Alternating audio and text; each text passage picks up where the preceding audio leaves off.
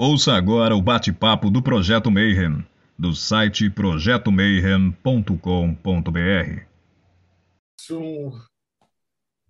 Bom dia para quem é de bom dia, boa noite para quem é da boa noite, boa tarde. Se você acabou de receber a notificação aí do YouTube, tá vindo assistir mais um bate-papo Mayhem.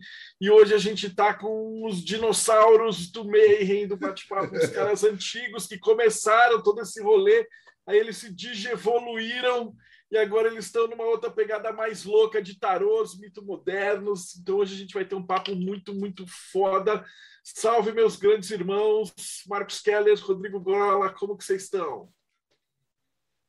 Estamos corridos.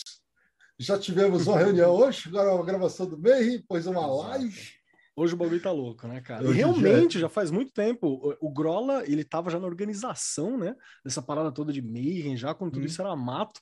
Eu não estava nessa organização, mas eu participei, estava lá no Sedentário Interativo, é. comunicando lá, conversando nos, no, chamando o Marcelo de tio, né? Ô tio, é, faz mil anos isso aí. Né? O cara que deu a ideia de fazer, pô, tem que fazer o um podcast. Não, não, não. É. O Keller foi, foi do, do, do, do Projeto Meio, acho que participou do, do 3 e do 4, né? Dos, foi, dos vídeos. Wiki, foi... teve uma wiki. Não, não, não, não, mas do, do, do, dos vídeos foi lá Os um dos vídeos. primeiros vídeos. Foi Magia Educação, depois Educação na Magia. Foi, foi episódio duplo. Lá no começo, vídeo. lá, tipo, no começo. Ano retrasado, acho que foi. É, ainda cara, não tinha nem estourado, acho que de é? vez a pandemia, né? Tava, Nossa, tava não, mais não, tinha, nem tinha pandemia ainda, era de antes pró esse, esse projeto todo de ficar entrevistando a galera que está produzindo coisa. Aí depois você veio fazer uma palestra insana de, de astral, Foi do, do, das criaturas astrais. Papá, criaturas astrais, foi excelente, mas o, programa não tinha formato ainda, né? Agora eu vou ter que perguntar para vocês, né? Naquela época a gente ia, ia... mas agora a gente tem, e vai ter tudo a ver com o que a gente está falando agora, né? Vocês ensinam tarô através da jornada, né? Mas antes eu vou perguntar então, cara, como é que foi a jornada de vocês? O que, que a gente começa? Quem começou primeiro, Grola ou Keller? Vai lá, Grola. Caramba. Tendo respeito à idade, vamos fazer aqui uma hierarquia. Né? Ah, fica à vontade, folgado, mano. começar. Vai se ferrar, mano. Então, eu, na verdade, me interessei. Bom, eu já conheci o Marcelo da época dos RPGs. Exato. Contra Internacional de RPG. O Marcelo ajudou um, um, grande amigo nosso, que é o Bosco, né, nos anos 90 ainda, que ele estava montando lá no interior de São Paulo. Ele queria levar RPG para educação e não sei o quê, e lá, lá. Aí ele conversou com o Marcelo, o Marcelo deu um monte de livro para ele, e ele veio para São Paulo e não sabia chegar na Diamond. Aí ele falou, Bro, você consegue me levar para andar de metrô lá, né, e tal? Eu falei, vamos lá. Aí eu fui com ele, conheci o Marcelo numa reunião na Diamond, que ele foi ceder os livros de RPG para eles montarem a biblioteca da escola lá. E aí, com aquela queda do RPG, a gente é, comecei a me interessar por ocultismo e estava lendo algumas coisas já e tal, e aí o Marcelo começou a publicar no Sedentário Imperativo. Eu lembro que eu peguei assim, sei lá, mano, a primeira coluna que ele publicou no Sedentário, tipo, no dia que saiu. Assim. E Mas aí eu comecei não era a... ainda, Grola, já, já não, não, envolvido. Não. Ah, eu era envolvido com um pouco de espiritismo na época, assim, tá. mas assim, não de, de atuar e tal, enfim. É, mas eu já tinha uma, uma curiosidade muito grande por, por, tarô, por jogos de carta de, de, de, de adivinhação, né? E aí o que aconteceu foi que, eventualmente, o Marcelo começou a dar os cursos e eu já meio que estudava sozinho, né? Com os livros toscos de, de, de uns autores aí. E acabei indo fazer o curso de tarô com o Marcelo e não entendia nada de cabala. E eu lembro que eu fui numa cartomante uma vez e eu perguntei para essa cartomante o que, que, aconteceria se eu começasse a estudar cabala. Ela tirava baralho cigano. E ela tirou umas lá no Imbu, essa mãe morava, a veinha.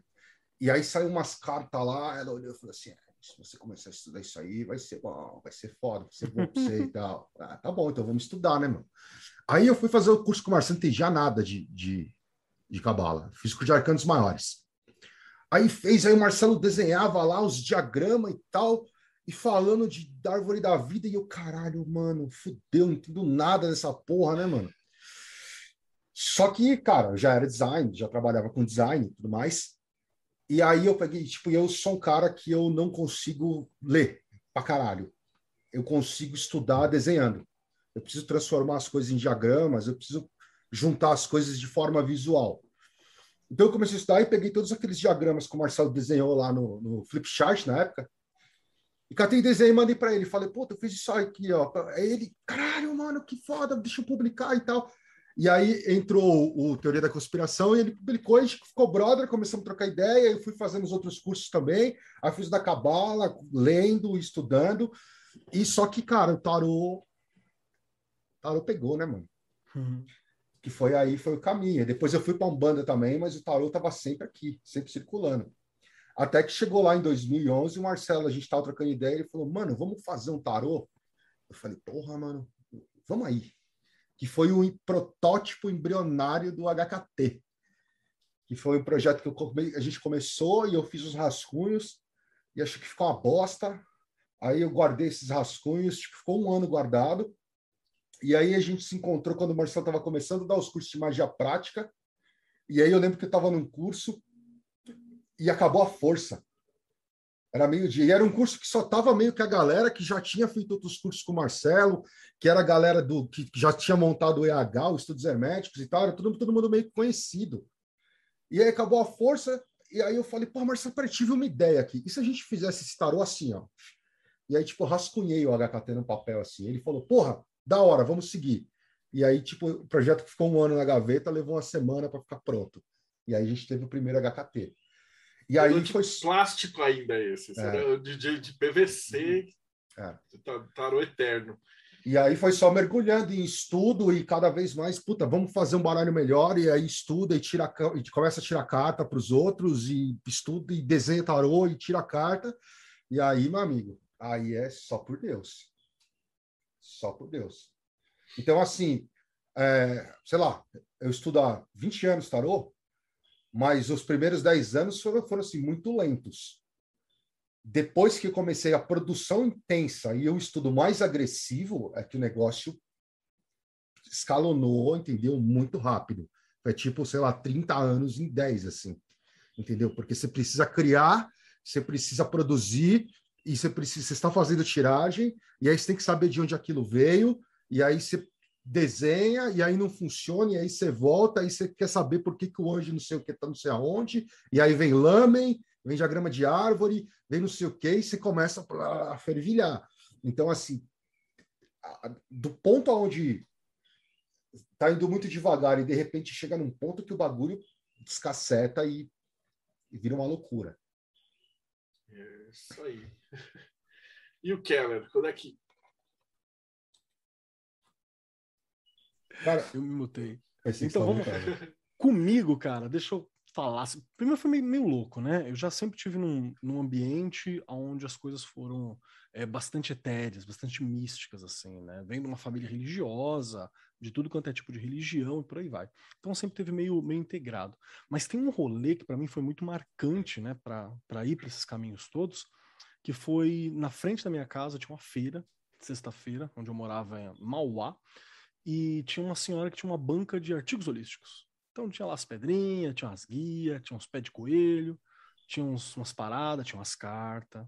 E foi ali onde eu tive o primeiro contato com o rolê de tarô. Foi o primeiro contato meu de ter algum, alguma relação, de estar tá vendo ali. E eu não tinha grana para comprar porque era um absurdo de caro as cartas, né? Hum. Sempre era uma coisa bem cara. Ela tinha, sei lá, dois baralhos no estilo do Rider White, que eu acho que nem era o normal, era uma versão do Universal, que acho que era o que mais a gente achava aqui na época, né? Universal White. E, e aí também eu, eu resolvi montar, eu usava outras cartas para isso, aprendi a fazer outras paradas oraculares com, com, com, outros tipos de carta, tá? inclusive cartinha Sakura, que serve para uso oracular do desenho de Sakura Card Captor, uhum. aprendi a ler aquela paradinha na época, tinha a revistinha, tinha os papéis todos. E a primeira vez que eu fui me relacionar mesmo com o rolê de tarô foi quando eu fiz o meu tarô já estudando algumas coisas, inclusive via blog do Sedentário na época. Aí o Marcelo fez o Teoria da Conspiração, que era a principal fonte, né? Não tinha nada, cara. Era, as principais fontes estavam ali. Se você quisesse trabalhar, se hoje você consegue ter acesso a, a saber o que é cabala, ou o que quer que seja, uhum. foi por causa desse trabalho primeiro que estava lá, né? Tanto é que o, os conhecimentos que o Marcelo apresenta, que o Grola sintetizou nos desenhos e tal, hoje é o padrão. Se você pesquisar, você acha galera gringa utilizando a árvore foi construída por vocês, né? Dessas ideias e tal. É, o, é o padrão novo, é isso, assim, é o padrão visual. E aí foi quando eu tive contato também, mais ou menos na mesma época, com o RPG. Então eu acompanhava também algumas coisas do Marcelo no RPG e eu me lembro de ter utilizado o baralho de tarot que eu fiz para fazer uma ficha de trevas da revistinha. Isso, eu cheguei a primeira vez que eu fui entrevistar o Marcelo, que a gente foi trocar ideia, eu levei a revistinha de trevas para ele assinar e falou: rapaz, isso aqui, nem eu tenho isso aqui mais, assim, que era aquela revistinha na época. E aí, né, a gente continua estudando ao longo do tempo, sempre sem muita grana para ir atrás de, de cursos, de coisas específicas, mas indo atrás dos livros. Um livro que eu sempre indico, porque para mim teve impacto muito forte, foi o do Robert Wang, né, o tarot cabalístico. Para mim foi muito importante porque ele trouxe vários pontos, várias questões, trouxe o rolê da comparação de alguns baralhos, que é algumas técnicas que a gente pensa até hoje quando a gente quer ensinar, né, que a gente utiliza como uma forma pedagógica de ensinar tarot. E continuei lendo, continuei aprendendo, continuei seguindo da maneira que dava tive contato com o Grola, né? A gente nos uhum. fóruns começamos a conversar tal, montamos uma rod, por aí vai. E eu já já considerava que eu lia bastante bem, estudava história, né? Pô, eu sou historiador, então sempre me interessei por ver da onde que vem isso, da onde que, que tem a história do tarô, como é que se constrói essas questões todas. E aí a gente teve a ideia de falar, pô, vamos, vamos dar aula, vamos fazer um curso, vamos trabalhar em cima disso, né? E a gente sentou para ir. E é muito doido como quando a gente começou a estudar para o curso, que aí você tem uma responsabilidade, né? Eu preciso passar isso para a uhum. galera. Ampliou absurdos, né? Ampliou absurdos, assim. Mas muito para a gente, para a gente poder passar isso. Tanto é qualquer live, qualquer troca de ideia que a gente fala, normalmente tem a galera, poxa, mas é muita informação. Falei é que a gente valoriza teu tempo, cidadão. Uhum, Você está aqui vendo a gente é para tomar surra de informação mesmo. Uhum. É para trazer essas coisas todas. Então foi assim que a gente, que foi a minha jornada com relação ao tarô. Teve algumas pessoas ao longo do caminho que me ensinaram também. O rolê com a cabala, por exemplo, quem me apresentou um pouco de cabala foi uma senhora num ônibus que ela morava perto de um amigo meu. Eu estava, eu estava no ônibus rabiscando, tinha um desenho da, da cabala num caderno, né, numa árvore. Ela falou: Você sabe o que é isso aqui? Eu falei: Razoavelmente. Aí acho que o marido dela era Rosa Cruz ou alguma parada dessa. E ela me deu um livrinho da Rosa Cruz que eu acho que nem podia, era para devolver depois que o marido morresse. Que era um, livrinho sobre cabala muito bacana, fininho, né? E, e, depois foi onde eu tive acesso a ele, fui, fui seguindo as leituras, né? E acompanhando as postagens também no TDC. Então foi mais ou menos assim o rolê que me trouxe até o Mitos Modernos, né? Que em Groll montamos. Ainda tem ah, a tá. parte espiritualista, né? Que aí um vai, foi pelo xamanismo e magia do caos, o outro Exato. foi pela Umbanda. Sim. E tem todo esse rolê também que cada gente foi por, por, caminhos diferentes. E também tem um ponto que eu acho que é legal lembrar, que foi onde a gente, acho que a gente mais se encontrou fisicamente, que foi os, os encontros do Aya Sofia, que eu sempre falo, que é. o Paca foi, foi o, a palestra dele, foi uma coisa que foi muito marcante para mim, do Conte foi muito marcante para mim também. Então ainda teve nesse local que eu acho que foi onde a gente teve uma, uma é, junção tive, mais física ali, né? Tive lá algumas palestras também.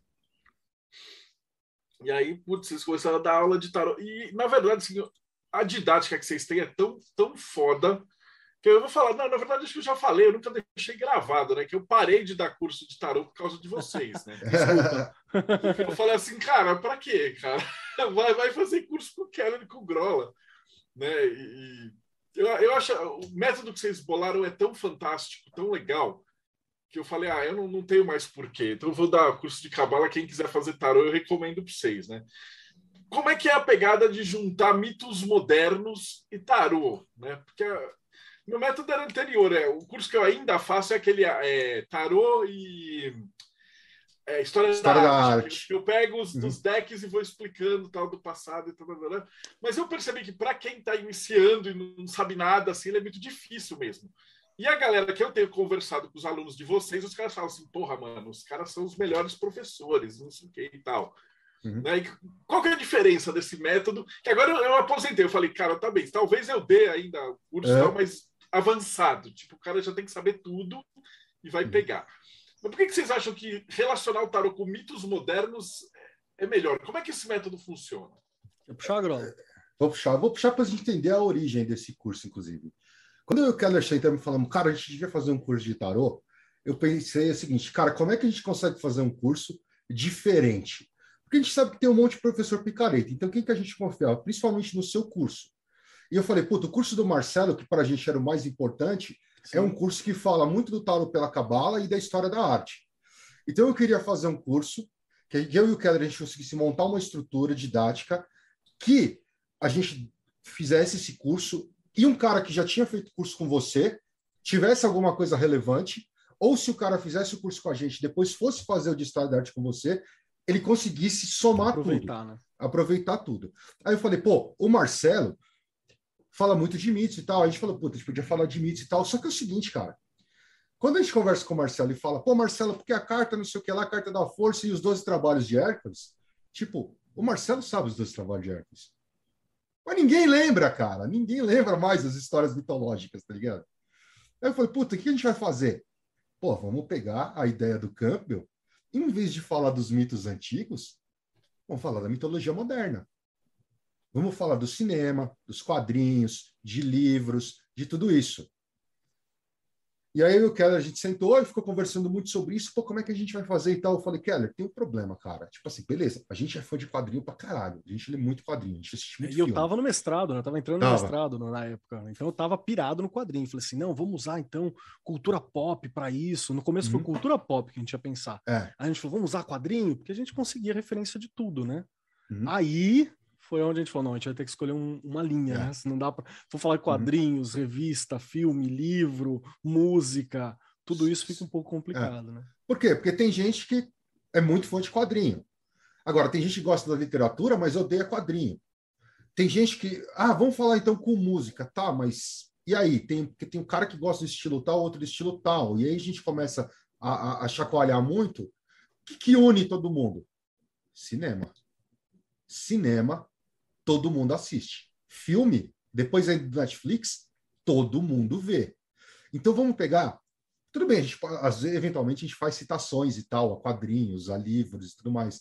Mas qual é o ponto forte? Cinema. Então vamos pegar tudo que a gente, que, que a gente tem de cinema, vamos pegar diversos filmes, vamos, vamos procurar aonde as cartas do tarô e, a, e, as, e, a, e os arquétipos se encaixam nos, na, na, na, nesses filmes e vamos ilustrar isso através de, de personagens do cinema, através de cenas, entendeu? E não vamos fazer só um exemplo. Porque pode ser que a pessoa não tenha assistido o filme tal, mas a gente tem, sei lá, quatro personagens diferentes para representar o louco, mais duas cenas de outros filmes. Então, cara, algum daquilo, algumas pessoas, eles viram. Com um detalhe que eu acho que é bem legal trazer, Marcelo, você vai sacar isso que a gente está falando, uhum. que eu vou falar agora. E quem está ouvindo a gente, quem está assistindo a gente, que já conhece um pouco, também vai entender. Já aconteceu em algum momento de você pegar uma determinada carta e você vai ler ela e você lê ela meio que na técnica. Então você lembra uhum. do significado, você faz associação. E já acontece de você pegar uma carta e você lembra dela pela vivência. Então você lembra de ter experimentado aquilo na tua vida, em alguns pontos, onde você fala, puxa, passei por uma situação que era eremita, passei por uma situação de quatro de moedas. Uhum. Você lembra daquilo e é muito mais vivo para você o sentido quando você lembra com, com mais canais, né? Quando não é só um, um texto que você leu, quando é uma memória, é onde tem quando tem cheiro, quando tem visão, quando tem áudio, faz uma diferença. E aí, para mim, por exemplo, eu sempre tive uma certa dificuldade, que se foi, mas eu tive uma dificuldade muito grande um tempo com a com a, a Imperatriz, por, por motivos óbvios, né? Ela é uma coisa que está distante da minha realidade. E aí, foi quando a gente resolveu que trabalhando com filme, você também está dando uma descrição de uma experiência. Tem ali um momento uhum. de vivência. E enquanto a pessoa está ali, ela está vivenciando aquilo como uma peça de teatro, como um filme. Uhum. E filme toca. Quem aqui não assistiu Vingadores Ultimato e fala, ah, na hora do Avengers Assemble, tá todo mundo vibrando, gritando no cinema, porque isso bate. E aí foi onde a gente falou, ok, assim é uma forma de interiorizar o sentido é, da carta incrível, né? Quem, quem não assistiu John Wick e ficou feliz quando ele matou todo mundo que matou o cachorro dele? Verdade, tá certo. Isso aí. então a gente teve essa sacada. Eu falei, pô, a gente está fazendo uma coisa diferente. Então, tipo, um cara um que passou pela gente, chega no Marcelo e vê a estrutura cabalística, vê a estrutura, a estrutura do contexto de arte, dos taurus antigos, dos taurus modernos, e tipo, tá somando mais, né? conhecimento, né? é. E aí ninguém tá explicando, é, é cuspindo palavrinha-chave, porque de qualquer maneira as pessoas estão tendo entendimento do tarô por várias vias diferentes, onde ela consegue se conectar ali. É lógico, a gente até mostra algumas palavras-chave, porque a gente tem que fazer isso, entendeu? Mas aqui, a, dali ele olha para este leque, olha para essa, essas informações que ele tem através de cenas e através de exemplos e consegue, numa tiragem, por exemplo, expressar aquilo de forma diferente. A gente teve algumas experiências com pessoas que já tiravam tarô e vieram para o nosso curso. Eu lembro que foi, acho que na, foi uma aluna da, da primeira turma que a gente fez, quando ainda era presencial, e depois ela virou para a gente e falou: Nossa, eu vou tirar a tarô agora. Aí eu tô ali falando e a pessoa não está entendendo o que a carta significa. Eu, você gosta de Harry Potter? Sabe aquela parte do Harry Potter onde acontece isso? Então, é isso. Porque ela consegue expressar numa língua com referências que as pessoas têm. E aí isso foi muito, muito, foi o que, o que impactou muito, porque a gente conseguiu ter, ter muito resultado rápido de alunos assim que putz, estavam começando, nunca tinham tirado o tarô, tipo de aluno que vem para assistir a primeira turma, ao primeiro curso e não tem nem baralho.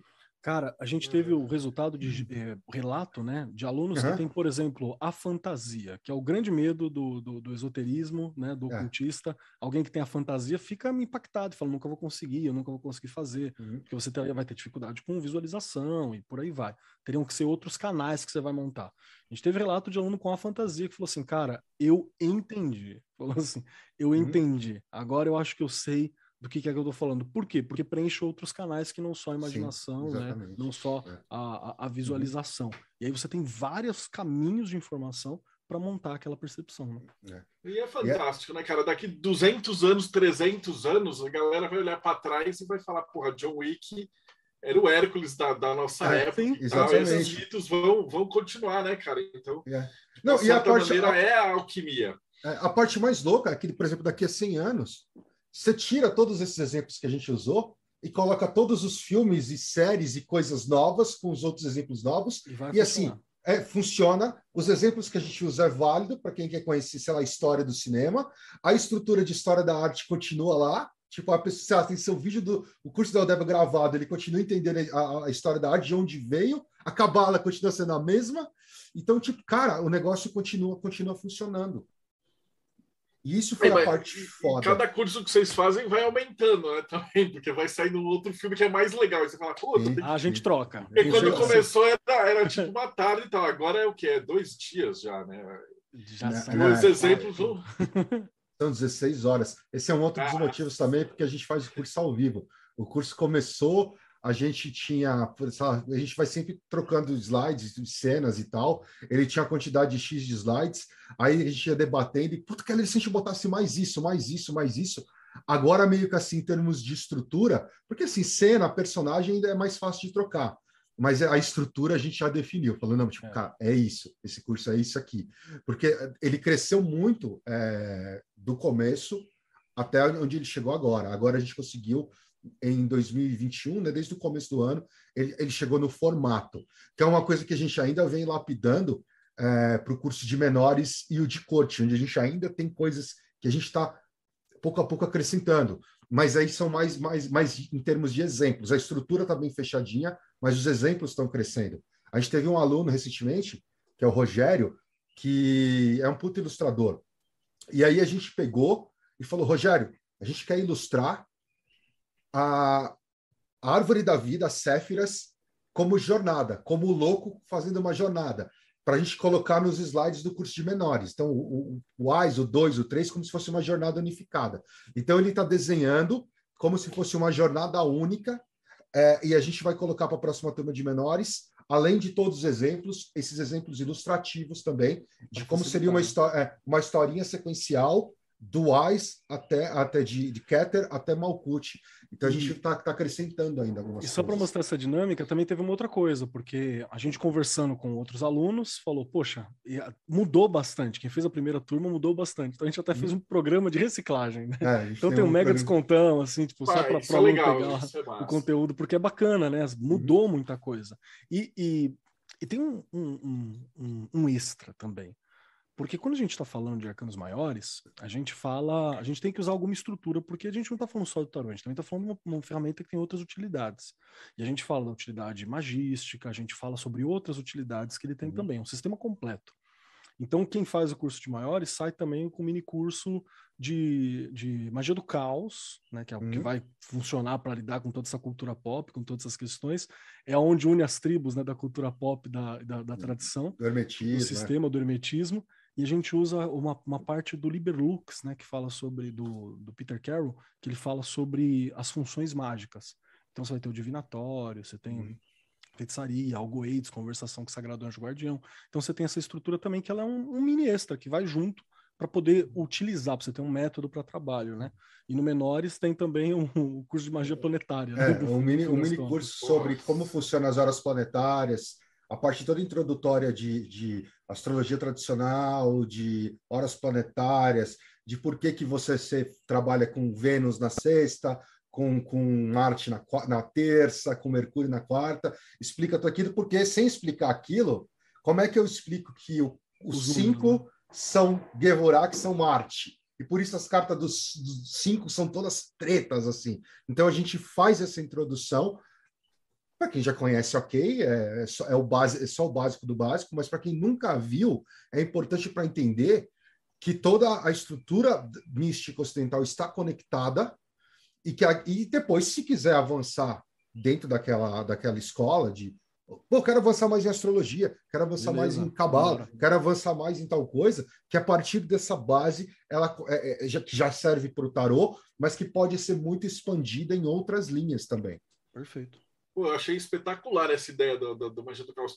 Só tem um cara perguntando assim, ele, fala, ele conhece um pouco de tarô, mas ele não sabe o que, que é a magia do caos. Então, quero explica um pouquinho qual que é essa relação do tarô com magia, né? E por que que dá para no curso ser integrando isso, né? O que, que é magia do caos? Beleza, então vamos lá. Quando a gente fala de, de magia do caos, esquece. Se você está no Facebook já viu essa palavra lá, esquece. Esquece, o que você Começa por aí, deixa quieto, vira uma página, caderno em branco e vamos de novo aqui conversar sobre. Quando a gente fala de magia do caos, ele é um sistema moderno que foi feito pegando influências do momento chamado de virada linguística, que teve do século XIX para o XX, que é um momento onde tudo foi meio que relativizado na filosofia, na história, você começou a entender as coisas como pelo potência da língua e por aí vai. Compreendendo essa questão e toda a mecânica quântica que você tinha reinovando a física, inovando várias coisas, uhum. isso também ocorre dentro do hermetismo, dentro da magia. Então você tem um grupo de pessoas que começam a entender que talvez vários sistemas mágicos têm o mesmo objetivo e tenham pontos em comum.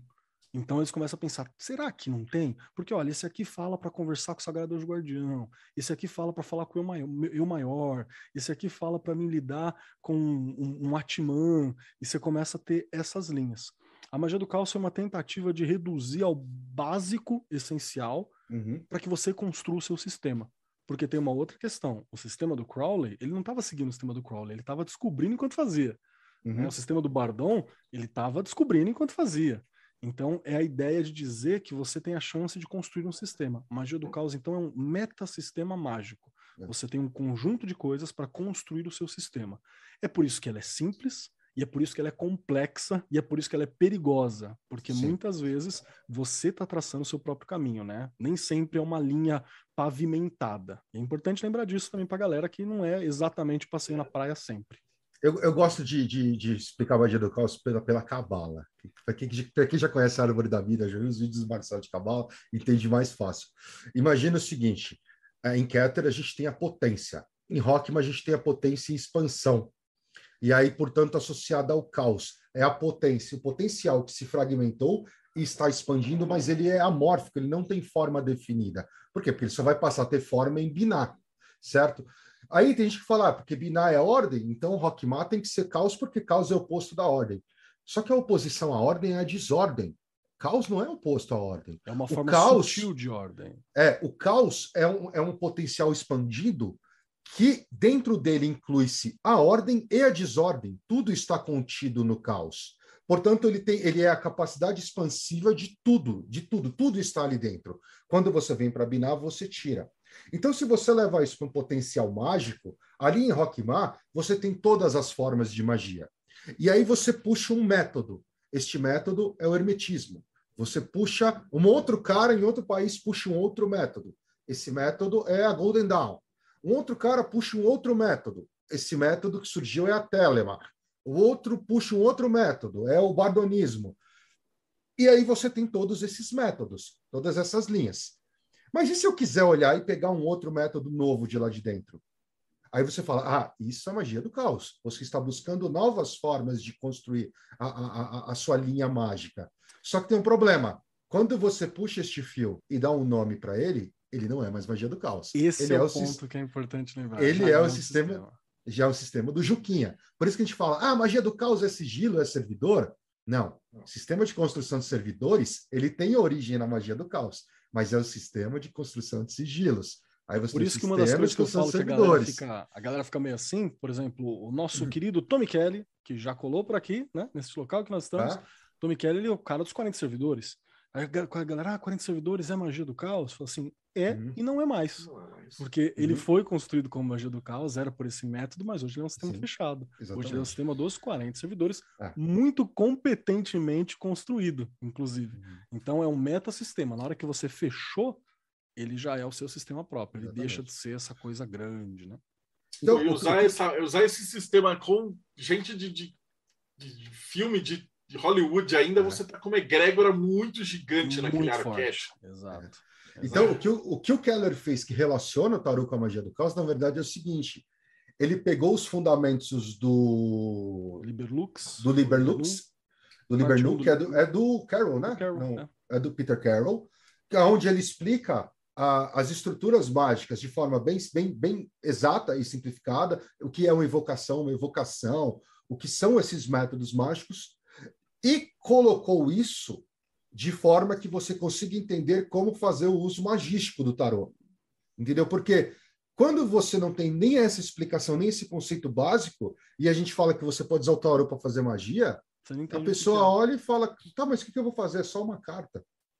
Agora, quando você entende a base e aí é onde a magia do caos entra, porque tem explicações mais, entre aspas, modernas de como isso foi, começa a ficar claro como você vai usar ao tarô, que é uma ferramenta mágica, não só para oráculo, como também para fazer magia. Só para dar um exemplo, então você dá para usar o tarô para divinação, que é o uso, né, que a gente normalmente uhum. fala para você utilizar, divinação, uhum. que é o comum. Você pode usar ele para fazer evocação, que é para você bater um plá, trocar uma ideia. Você uhum. pode usar ele para invocação, que é para você puxar algumas questões para dentro de você.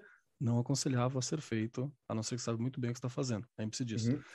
Se você fizer e der merda, vai, é, tem, e, você é maior de idade, espero, né, tal. Tenha um telefone de alguém é. da banda para resolver teu BO, se precisar. E sempre lembrando, tarô não é 40 servidores, não, não é tem rito de apresentação é. para tarô. Você vai é. se fuder se você fizer isso. 40 servidores é uma parada criada, sei lá, 10 anos, né? É. Tarô tem 500 anos de história documentada, então é, uhum. um pouco diferente documentada. Não estou falando da parte que não está documentada, da parte uhum. que ele amalgamou ao longo do caminho. Você tem a feitiçaria, que é você fazer coisas, né, para causar coisas na realidade. Você tem conversação com o Sagrado Anjo Guardião, que a gente tem cartas, inclusive, que tem essa função principal, uhum. que é representar, né, o seu eu superior, o Sagrado Anjo Guardião, o SAG, por aí vai. Então, a partir dessa função, você tem utilidade para cada um deles e outras que a gente também acaba falando no curso, é, né? A que o Grola mais gosta atualmente é o uso decorativo do tarô. é, a gente, a gente enumerou oito, oito usos básicos para o tarô dentro do nosso curso. A gente fala de quatro, que é a oracular, magístico, contemplativo e o narrativo, porque muita gente não sabe, mas você pode usar o tarô para contar história. Você tem um personagem, é, Era uma das principais ele, funções, né, inclusive. Exatamente. E aí a gente tem as outras, as outras quatro que a gente não aborda, que é o uso terapêutico, porque aí é interessante para quem já conhece tarô, se fazer uma, uma aprofundar no VIT para MAD, no terapia, certo? Para somar e fazer o uso terapêutico. Aí tem o uso é, criativo em termos de design e ilustração, que é um uso mais voltado para os ilustradores que criam. E aí tem o uso o colecionismo, porque Mas é, você não sabe como que é isso aí também. Colecionismo é, que é o, é, é, é o assim, Você nunca fala que eu tenho tarô suficientes, né, cara? Porque Exato. aí o cara lançou um tarô maluco que tem lá. Aí você fala, puta, esse aí é lindo, né, é. cara? você nem vai tirar com ele, né? Você só é, quer. Exatamente, você só quer pela beleza da coisa, né? E aí, e aí, um dia que a gente estava debatendo isso com os alunos do curso, o Caio Sank, inclusive, está aqui, vira assim falando, e tem uso decorativo. Eu falei, que decorativo, Caio? Quem que usa tarô para decoração, mano? Não, você tinha que ver a cara do Grola, porque ele falou assim: é. não, lógico que não, não faz sentido isso, que bobagem. Aí, de repente, é. você vê a ficha do Grola. Aí, aí, eu, aí eu parei assim, aí eu olhei para minha parede, aqui do lado. As cartas da All-Type. Aí eu falei, pô, e um, um outro aluno nosso, Rafael Nunes, que mora no Canadá, naquela semana ele tinha comprado um all-type na Game Crafter e comprou uma moldura desse tamanho. Tem e ele pegou todo o all-type, colocou um do lado do outro e pôs na parede. Eu falei, porra, a gente faz uso decorativo. Aí eu falei, agora foda-se também. Aí agora parou para todo lado, cara. Mas eu tenho lá no escritório lá na Diamond, eu tenho a, a, o papel que o Mário liberou para a é, gente é. com as é, eu tenho esse também. de impressão, eu moldurei, tá lá na, no é, escritório. Eu tenho esse também, eu preciso arrumar uma parede agora para botar ele, cara. Porque aqui eu botei lâmina, botei E assim, faz todo sentido os decorativos, porque até para quem é do rolê, você quer hum. puxar, você pode puxar determinada energia ali. Se você não tá legal no dia, você precisa fazer alguma coisa, você vai lá, olha para aquela carta e fala: é você que eu quero, é isso aqui que eu quero puxar. Hum. Então faz todo sentido, cara, né? É. E tem uma coisa que a gente falou também esses dias, inclusive, Keller, que é aquilo. Vamos falando de arte, Quanto custa para você ter uma obra de arte na parede da tua casa? Ou na tua estante? Ou na tua. É um, é um negócio caríssimo. O tarô, querendo ou não, e o Marcelo pode falar até mais, ele usa o tarô como ferramenta para a história da arte, é uma maneira muito é, é, de custo relativamente baixo de você consumir arte. Sim. Você tem vários artistas antigos e modernos construindo seus tarôs e que você pode ter ali putz, eu gosto de arte, eu vou ter esses decks que são desse artista porque eu gosto do traço dele, e é uma maneira de você ter uma conexão com a arte que você só teria, de repente, no museu, porque você nunca vai ter um quadro, sei lá, de um autor, de um, de um artista fudido na parede da tua casa. A não ser que você... Nunca também não, porque nós somos ma magistas e a gente nunca pode dizer nunca. Pode dizer que talvez, quem sabe, muito provavelmente um dia você vai ter um Picasso na sua sala. Pá, mas hoje não dá. Então hoje eu posso ter o, sei lá, o tarô do Salvador Dali. É, é, lindão. Fora é. que, para o cara que gosta de arte, eu acho que é, é obrigatório o cara estudar tarô. Com certeza. Dizer, por falar nisso, cadê o seu tarô, Keller? Que a gente queria publicar e tal. Tá conversando sobre isso alguma... Olha, tô... faz um, sei lá, uns cinco é anos. Que eu... décima vez que eu já enchi seu saco. Falo, cadê esses Exatamente. desenhos, cara? Todo, todo amigo meu que é artista, eu falo, porra, isso. cara, senta e desenha o tarô, caralho. A gente, a gente dá um jeito de publicar. É. Depois que inventaram o financiamento coletivo, mano, acabou essa história de não, é. não vai ser lançado. Vai é. ser lançado. É. E agora eu tô com menos desculpa ainda, porque eu tô com um tablet novo para desenho, tô voltando a dar umas rabiscadas, que eu tava no meio do mestrado, né? No mestrado você não tem vida, né? Uhum. Mas já acabou. mas, mas é aquilo, Marcelo, quando você acaba curtindo e, e, e tem essa pegada de colecionador, quantos tarô você tem que você nem concorda direito com o que o autor colocou ali, mas você comprou porque a arte é muito bonita. Ah, tem vários. Quer ver? Tem vários. vários. Eu, eu, acho que, eu, acho que, é uma, uma valorização do artista. Eu, e sabe o que eu lembrei que aqui sim. agora? Que eu até, de certa forma, comecei, né? Porque eu tenho aqui o quadro do The Devils, que são os diabos, que eu tenho vários diabos de filme, hum. de desenho, quadrinhos famosos. Eu lembro, lembro. Quadro, né? Tá aqui do meu lado. Hum. Quer ver? Eu vou mostrar um aqui que é, um que é recente, Marcelo é novo, chama Tarot of the Divine. Entendeu? Ela tá eu olhei, cara, eu olhei porque eu achei, eu achei a ilustração insana, mas olha o conceito. Ela pegou, essa autora, ela pegou mitos é, é, é, do mundo inteiro, do mundo inteiro, para ilustrar as cartas. Então você tem o louco, você tem a pequena sereia.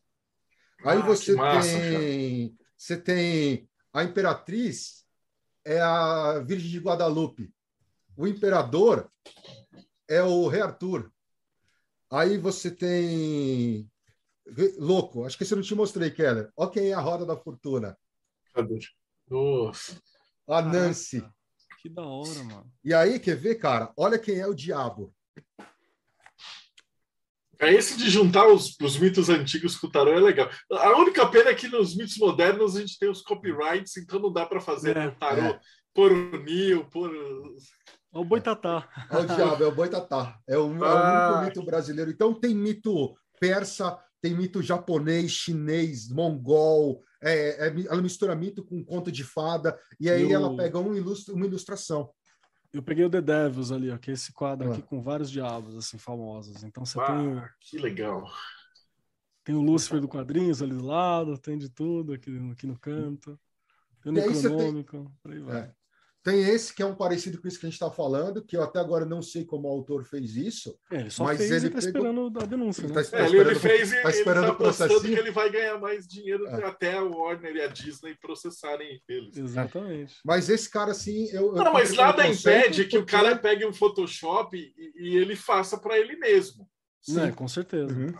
Mas ele tem, tem o Alpatino no, no Scarface como imperador. Tem, tem uns até que eu não concordo muito, mas assim, eu, eu, esse tarô, por exemplo, a parte que eu mais me decepcionei com ele, que a ilustração eu achei bem fraquinha, mas é que, tipo, porra, irmão, você já fez todo esse trabalho.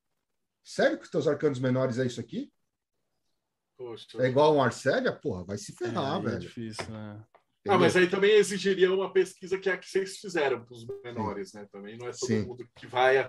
Maiores é mais fácil, né? É.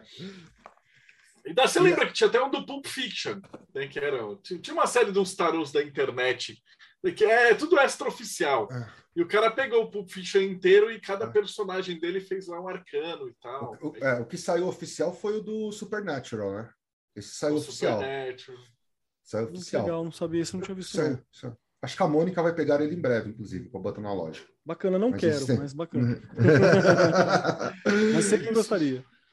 Isso é legal. E outra coisa que vocês têm também é um grupo de estudos depois, né? Então o cara não é. faz o curso e fica abandonado, né? Então dá para você juntar com a galera que cria as coisas e falar assim, pô, vamos juntar hum. os The Devil. Aí a galera junta um monte de JPEG e manda, ela tem um banco de dados, assim, com, com referências, um, né? A gente Fala tem um, um pouquinho disso aí. Então, cara, eu, eu, eu, bom, o Marcelo sabe que eu já era moderador do Mayhem e tal. Grola e gosta eu... de comunidade, ele tem essa é. cara de, de, ah, poucos amigos, Grola tem essa cara de bravo, fica falando aí que essa pose, mas é. o, o, Grola gosta de comunidade. E ele tem paciência com comunidade, isso é muito legal. Então ele ajuda é. a gerir isso, a organizar. E a gente tem um grupo com todos os ex-alunos que é um grupo de troca. Então a galera tá sempre conversando, tá sempre batendo um papo, tá sempre tirando dúvida com a gente, obviamente, que a gente pode ajudar. Outra coisa que eu acho que é muito bacana, que às vezes você não tem para quem tirar. Você tem vergonha, é. você não, não, tem, não é desinibido e tal. E dentro do grupo sempre tem uma galera. Toda hora, que aparece alguém e fala, não, tô legal, tem alguém para ler para mim? Pula três, quatro maiados ali para fazer essas trocas. Alguns têm é. até parceria já, né? Já. Um lê para o outro, sempre. Sim. Tinha uma galera que estava fazendo grupos de estudos paralelos também. Então tem, tinha um tem. só dos advogados tarólogos, que é o que, que Adv... você pode falar sem ser processado. É, é, é o advogados tarozeiros, tem advogados o datarólogos, datarólogos. tarólogos, cientistas de dados que estão coletando as loucuras é. lá e pensando as paradas. Tem um outro também que foi muito legal, que é a galera que estava estudando outros tipos de oráculos. E teve um que eu gostei bastante, que o pessoal fez para ver e entender o tarô dentro do Vidas Secas. Então eles estavam lendo Vidas Secas e entendendo aspectos do tarô é. dentro daquilo, porque tecnicamente o tarô trabalha com narrativas, então uhum. a gente vai encontrar ele em vários outros pontos da vida. E é. tava muito louco, só os antropólogos, né, os, os literários do tênis verde conversando lá, e tava muito bacana. É, porque tem gente também, cara, assim, que acha que assim, ah, quem estuda tarô é só a galera ah, que não tem uma formação fodida. Cara, a não. gente tem é. Pós-doutor, que, é, que é dentro desse grupo, entendeu? Um dos caras science, que encabeça. Né? É, um, um, do, um, dos caras que encabeça o Datarólogos é um cara que é doutor em estatística da USP, pica pra caralho, que trabalha, inclusive, com um banco gigantesco aqui no Brasil, entendeu? Então tem uma galera que é muito, muito foda que estuda tarô. Doutor em biologia, que tá aqui, que dá aula e, e estuda em faculdade americana. Então tem uma galera que é muito top. Então a gente tem é, é, dentro do, dos níveis de formação dos alunos, a gente já viu, a grande maioria tem formação superior, e é, assim, são poucos que não têm, ainda não tem curso superior, então são os mais jovens. Sim. Mas dentro do pessoal que a gente pega, acaba pegando um público um pouco mais, com um pouco mais de 25 anos, a maioria tem tudo formação superior, ou já é mestre, ou doutor. Entendeu? Mas eu vou te então, falar, assim, Marcelo, é. que uma das coisas mais legais é a gente ver lá no grupo, sei lá, um ex-aluno meu que fez o curso, que tem, sei lá, 19 anos, tirando dúvida do pós-doutor em alguma coisa, sabe? É, assim, eles é. trocando Isso é fantástico. É muito, Isso é muito bom, legal. Né? Porque tem de tudo, né? Sim. E, é, e outra, você tem um grupo assim para você perguntar, você fala assim, pô, aí tá o filme, aí saiu o filme novo na Netflix. Uhum. Aí você já tira umas prints já manda para lá e fala: esse cara aqui é o mago novo tal. É. Não, tem uma coisa, que era uma coisa que, que eu trouxe da, das antigas, da época dos estudos herméticos, quando a gente tinha esse grupo. Para quem não sabe, esse grupo foi o grupo responsável por fazer isso aqui, ó. Evolução. Que ainda tem, acho que lá na loja da Diamond, que era um grupo de estudantes de ocultismo que se reuniu para traduzir, e que, dentre outros estudos que a gente fez, foi a tradução do, que também está por aqui, do Sixth and Seven Book of Moses, que é este cara, do excerto específico que tratava dos Salmos. Tá? Isso aqui era um grimório medieval que a gente traduziu e criou o livro dos Salmos. É. E aí algumas das pessoas que estavam nesse grupo estão também com a gente no, no grupo do Mitos. E aí que comecei, a gente começou a fazer, pô, o legal de você ter um grupo de estudos é quando você tem projetos. Né? E aí eu tive um insight que foi veio na verdade por causa de uma treta que teve num outro grupo de tarô, que alguém publicou uma lista de arcanos maiores e de profissões que representariam esse arcano maior. Só que a galera, em vez de debater o porquê que aquela profissão seria legal ou não, eles começaram a brigar. Eu olhei e falei, caralho, mano, isso é muito legal. Vou estruturar um projeto.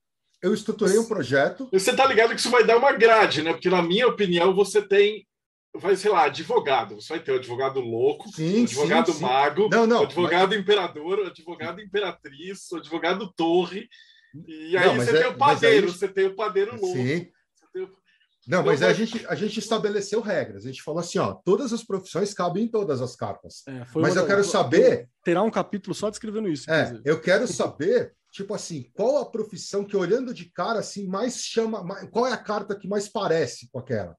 E aí, ou pode ser que uma profissão caiba em duas cartas. Mas a gente fez o quê? A gente estruturou como projeto. A gente falou, vai ser assim, de segunda e terça-feira, todo mundo, ó, a carta da semana é, sei lá, é, a Roda da Fortuna.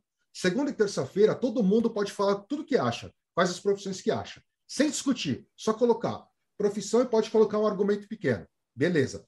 Aí, quem vai cuidar disso? Aí, como eu estava muito enrolado, eu nomeei que era uma coisa que a gente não conseguia fazer antes, mas aí os próprios alunos, a gente elegeu quem dos alunos iam coordenar este projeto. Então, eu tenho um aluno que é o mandarino, que ele compila. Ele pega todas as profissões e faz um tabelão.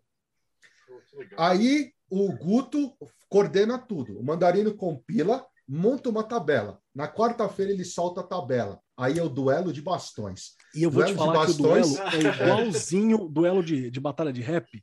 É. Que você vai, fala a parada, aí o outro pega aquilo, ele tem direito à réplica, aí vem o réplica. outro da réplica e aí vê quem fechou. Uhum. Você dá Exatamente. risada com a galera discutindo, é muito legal. Aí a galera pode atacar ou defender uma profissão. Então ela tem que escolher a profissão ali, colocar a hashtag e atacar ou defender. Ela dá os argumentos dela.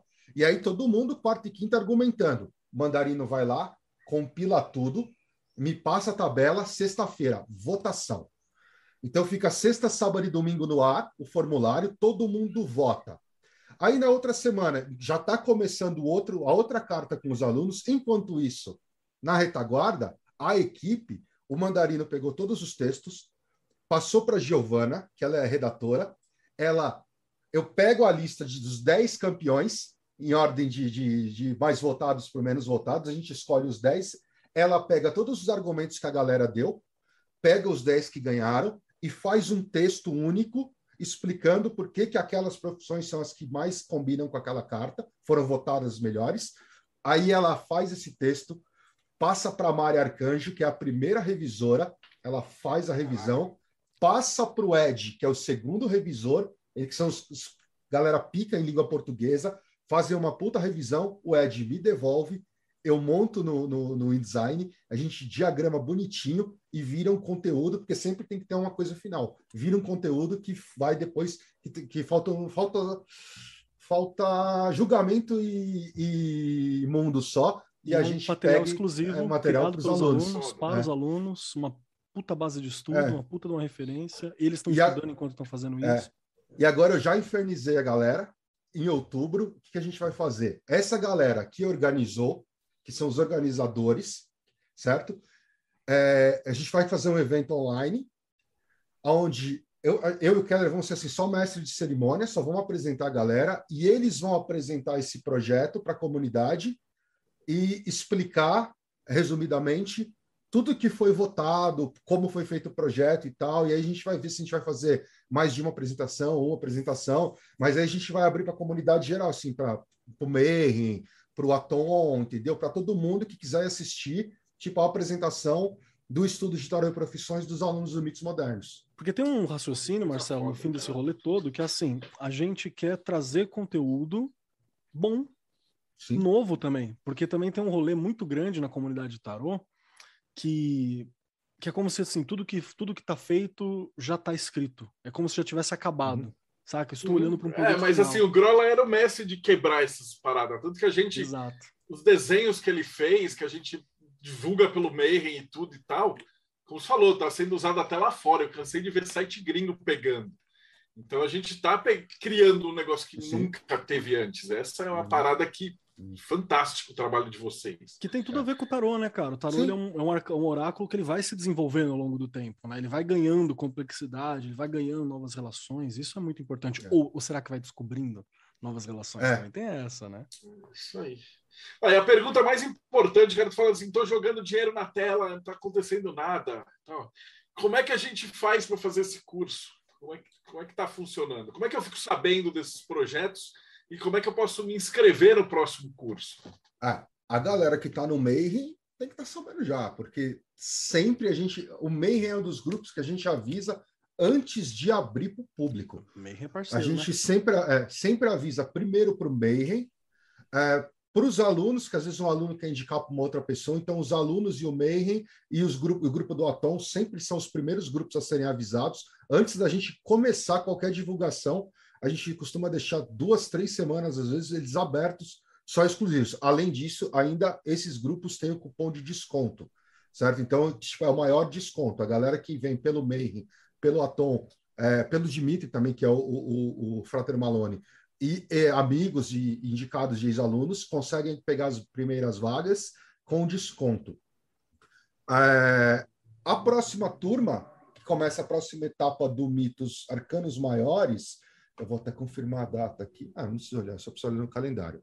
A turma acontece no dia 25 e 26 agora de setembro e 2 e 3 de outubro. Antes a gente fazia em dois dias, quando era presencial. Mas para o online fica um pouco pesado, fica é, tipo 8 horas. horas é. Muito pesado. Então a gente quebrou em dois fins de semana. Então são quatro dias de quatro horas. E o bom é que a gente ganha um happy hour depois, né? Quatro horas, é, porque a gente, quem sabe eu e o Keller, a gente sempre acaba estourando. O curso a gente tenta manter a regra para quem já se agendou. Eventualmente atrasa uns 10 minutinhos. E aí depois quem puder ficar na sala fica e a gente fica tirando dúvidas. Porque a gente, como a gente faz pelo Simples, o Simples sempre deixa a sala aberta duas horas a mais. E aí daqui a pouco não tem mais dúvidas, a gente fala, galera, está aberto o happy hour. Aí a galera pega sua cerveja, seu vinho, e a gente fica trocando ideia até a sala cair. Aí pode tirar dúvida de tarô, pode tirar dúvida de outras coisas. Às vezes fala de quadrinhos, fala de filme, fala de jogo, fala de qualquer coisa. E aí é, um é, é, é, tipo um happy hour mesmo. É, é, um rolê, Marcelo, que você também tá ligado bem como é que é. É importante a gente zelar pela, por essa comunidade, né?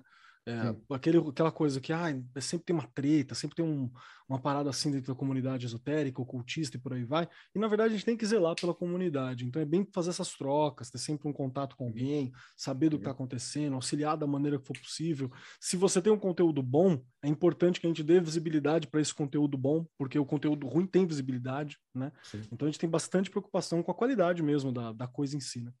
Uhum. É, e aí, então, assim, quem quiser pegar essa turma ainda e for do Mayhem, uh, a gente já, semana passada, já mandei várias vezes o, o, cupom de desconto, o link, cupom de desconto, é só clicar aí, ou então me manda inbox, fala, Grola, qual que é o link para mim pegar com desconto do Mayhem, que eu já mando o link com cupom, tá?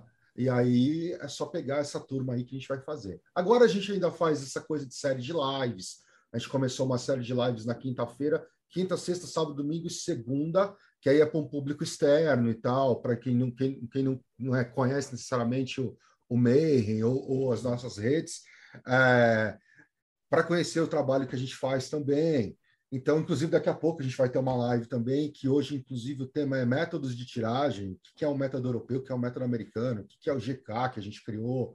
É, então, a gente faz é, essa série de lives, mas, meu, pessoal que é grupo parceiro, que é, que é da casa, sempre tem, tem informação antecipada. Exato. É.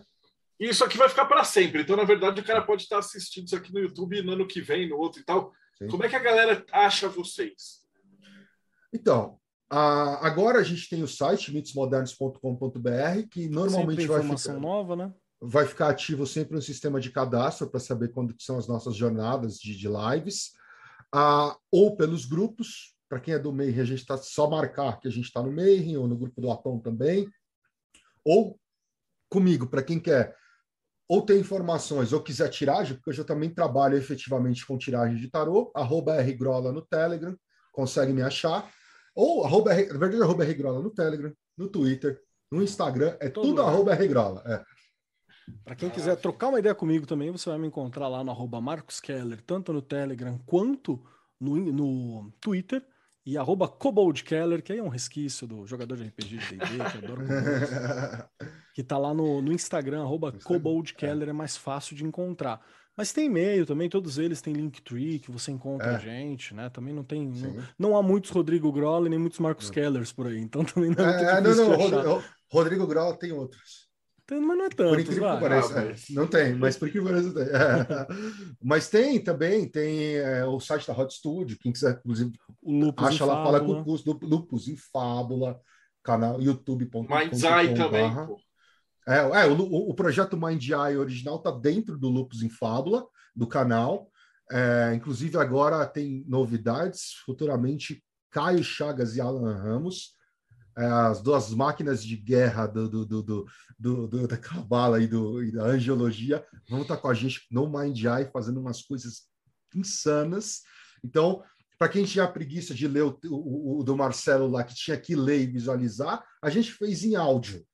E agora, só que a gente andou, evoluiu. E agora a gente já chegou no episódio 20, que saiu da, desde a visualização da bolinha é, cinza até templo astral, e agora a gente vai entrar em umas paradas mais cascudas. Então, para a galera que quer começar a estudar, fazer exercício de visualização, meu, vai lá, pega o episódio zero e começa a maratonar, porque daqui a pouco quem vai roteirizar com a gente é o Caio e o Alan, e o negócio vai ficar cabuloso.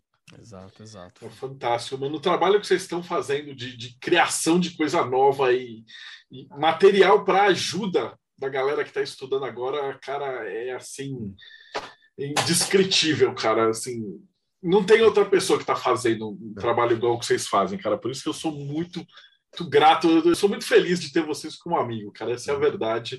E agradecer demais de vocês terem participado aqui. É. Sabe, sabe o que, que teve, Marcelo, que a gente fez? Eu não sei se foi mês passado ou na outra, o Eye. RMP. Ah, o cara ah. não sabe fazer RMP? Velho, põe no ouvido e só vai seguindo passo a passo. É, e acompanha. Junto. Completinho, e estilinho da Golden Dawn. E o Keller vai fazer agora, porque esse é o RMP que a gente mais utilizado hoje. O Keller vai fazer, que foi um presente que o Alan conseguiu, o RMP na versão do Israel Regadier, que tem os Paranauê diferentes e tal. O Keller vai gravar a versão do Regadier. Vai ter dois RMP, cara. Você nunca fez, é só botar o fone de ouvido e seguir. É só isso vai estar tá lá. Então não tem desculpa, cara. O cara pode ler no, no, no, no blog do Hermetismo, pode ouvir no Eye, ainda tem os links lá para aquele aquele cardboard que você consegue ver em, 360 para entender a visualização. não tem desculpa para o cara não fazer. Não tem, não tem desculpa, cara. Com vocês de professor, mano, não tem desculpa mesmo, cara. Então, assim, tem. Aí, fora isso, a gente tem. Toda semana tem vídeo no canal. A gente ainda depois tem o curso de arcanos menores. A gente criou recentemente um curso de especialização em corte, só sobre tipos de personalidade. Então, a gente está gerando muito material, a gente está gerando sim. muito conteúdo. Tem runologia com curso, tem o caminhada xamânica junto comigo, tem um monte de coisa lá no canal. O que não uhum. falta é. Dá para você aprender alguma coisa nova todo dia. Não tem jeito. Maravilhoso. Eu vou só despedir da galera aqui, depois eu abro para a gente conversar, mas, cara, sempre um prazer. Beleza. Vocês sabem que, assim, tipo, as portas estão sempre abertas Sim. e o que vocês uhum. quiserem publicar, produzir e tal, cara, a galera do Benrim vai estar sempre ajudando com financiamento, com tudo, porque o trabalho que vocês fazem é maravilhoso, gente. Então, valeu, brigadão Grola, brigadão Keller, e você que assistiu até agora, não esquece, dá like, segue o canal, hum. vai no Lupus em Fábula, vai no Rod, já dá os likes, eu vou pegar com o Grola, hum. vai estar tudo aqui, os links, e a gente se vê aí no próximo Bate-Papo Mayhem. É isso aí.